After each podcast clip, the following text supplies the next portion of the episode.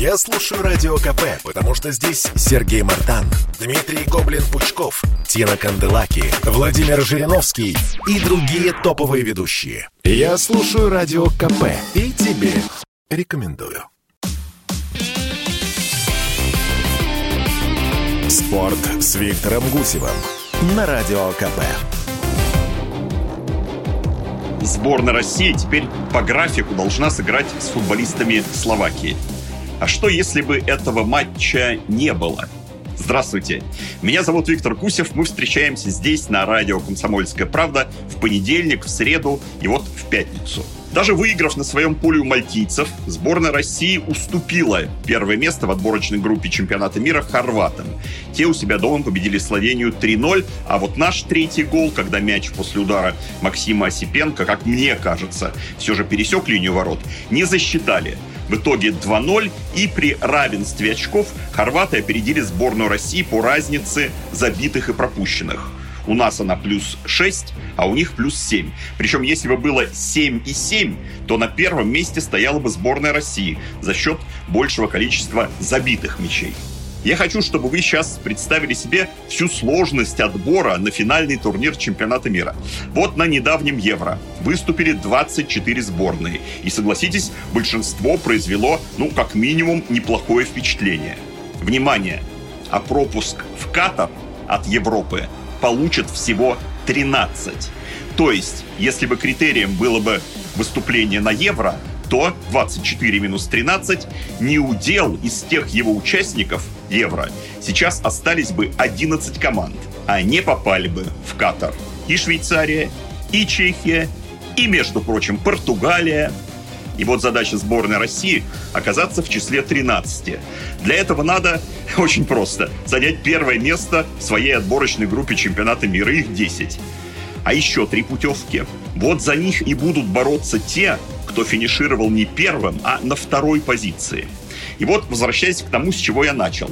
Если бы нам не играть 8 октября в Казани со сборной Словакии, если бы групповой турнир взял и, не дай бог, закончился бы прямо сейчас, и хорваты на первом, а мы на втором, и во всех остальных группах тоже определились бы вторые команды.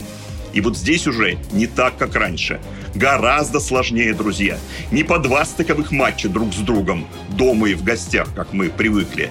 Нет, к 10 сборным, которые стали вторыми, добавляются еще две из Лиги наций, и 12 команд составляют 6, скажем так, полуфинальных пар. И назначается, это будет в марте, только одна игра. То есть без права на ошибку, без надежды отыграться. Естественно, при такой системе очень важно, на чьем поле матч. Преимущество получают сейные команды, то есть с лучшими показателями. Ну, мы в этой таблице вторых сейчас стоим хорошо, вторыми после Сербии.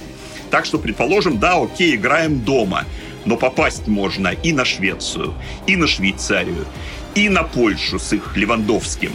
Но это еще не все, еще далеко не Катар. Победителей же в итоге получается 6, и теперь они образуют три финала. Хозяева тут уже по жребию. И вот только уже победители этих финалов забирают оставшиеся три путевки, присоединяясь к десятке тех самых первых мест, на котором у нас пока Хорватия. Вот такая теперь картина.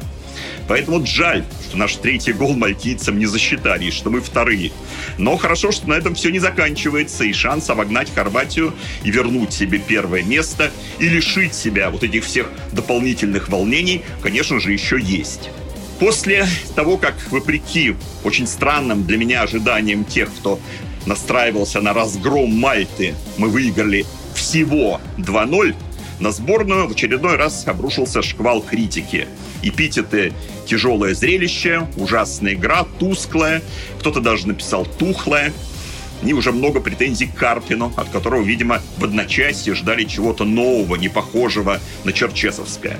Знаете, я навсегда запомнил слова одного нашего заслуженного тренера. Он мне сказал, вот попробуй публично сравни меня с Муринью или с Гвардиолой, и все будут смеяться.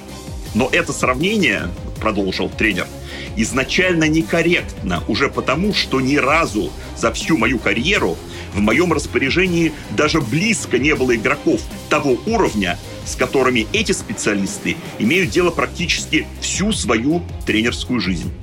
Конец цитаты, вот так. И человеку, сказавшему это, ведь в логике не откажешь. Или вы не согласны? Я согласен. И поэтому много лет обращал внимание прежде всего на изначальную слабость игроков, которые есть в распоряжении тренеров нашей сборной. Можно сейчас начать обсуждать причины этого, но в рамках короткой передачи я просто констатирую совершенно очевидный для меня факт. Слабые игроки. И, естественно, больше всего в послематчевых комментариях после Мальты меня заинтересовали неожиданные слова именно на эту тему. Слова самого Карпина. Цитирую. У меня никогда не было столько игроков такого высокого уровня одновременно. Конечно, хотелось бы иметь с ними больше времени. Они могут решать задачи при правильной подготовке. И дальше от Карпина. С точки зрения технической оснащенности в нынешней сборной я был бы корягой которая много бегает. Очень много бегает. Конец цитаты. Карпин корягой – так может, я страшно заблуждаюсь, и все далеко не так плохо с игроками-то. Посмотрим. 8 октября в Казани против словаков, которым в гостях мы, кстати, проиграли 1-2. Матч будет, и вся борьба еще впереди. С вами был Виктор Гусев. Теперь до встречи в понедельник здесь же на радио «Комсомольская правда». А все выпуски программы слушайте в разделе подкастов radiokp.ru. Берегите себя.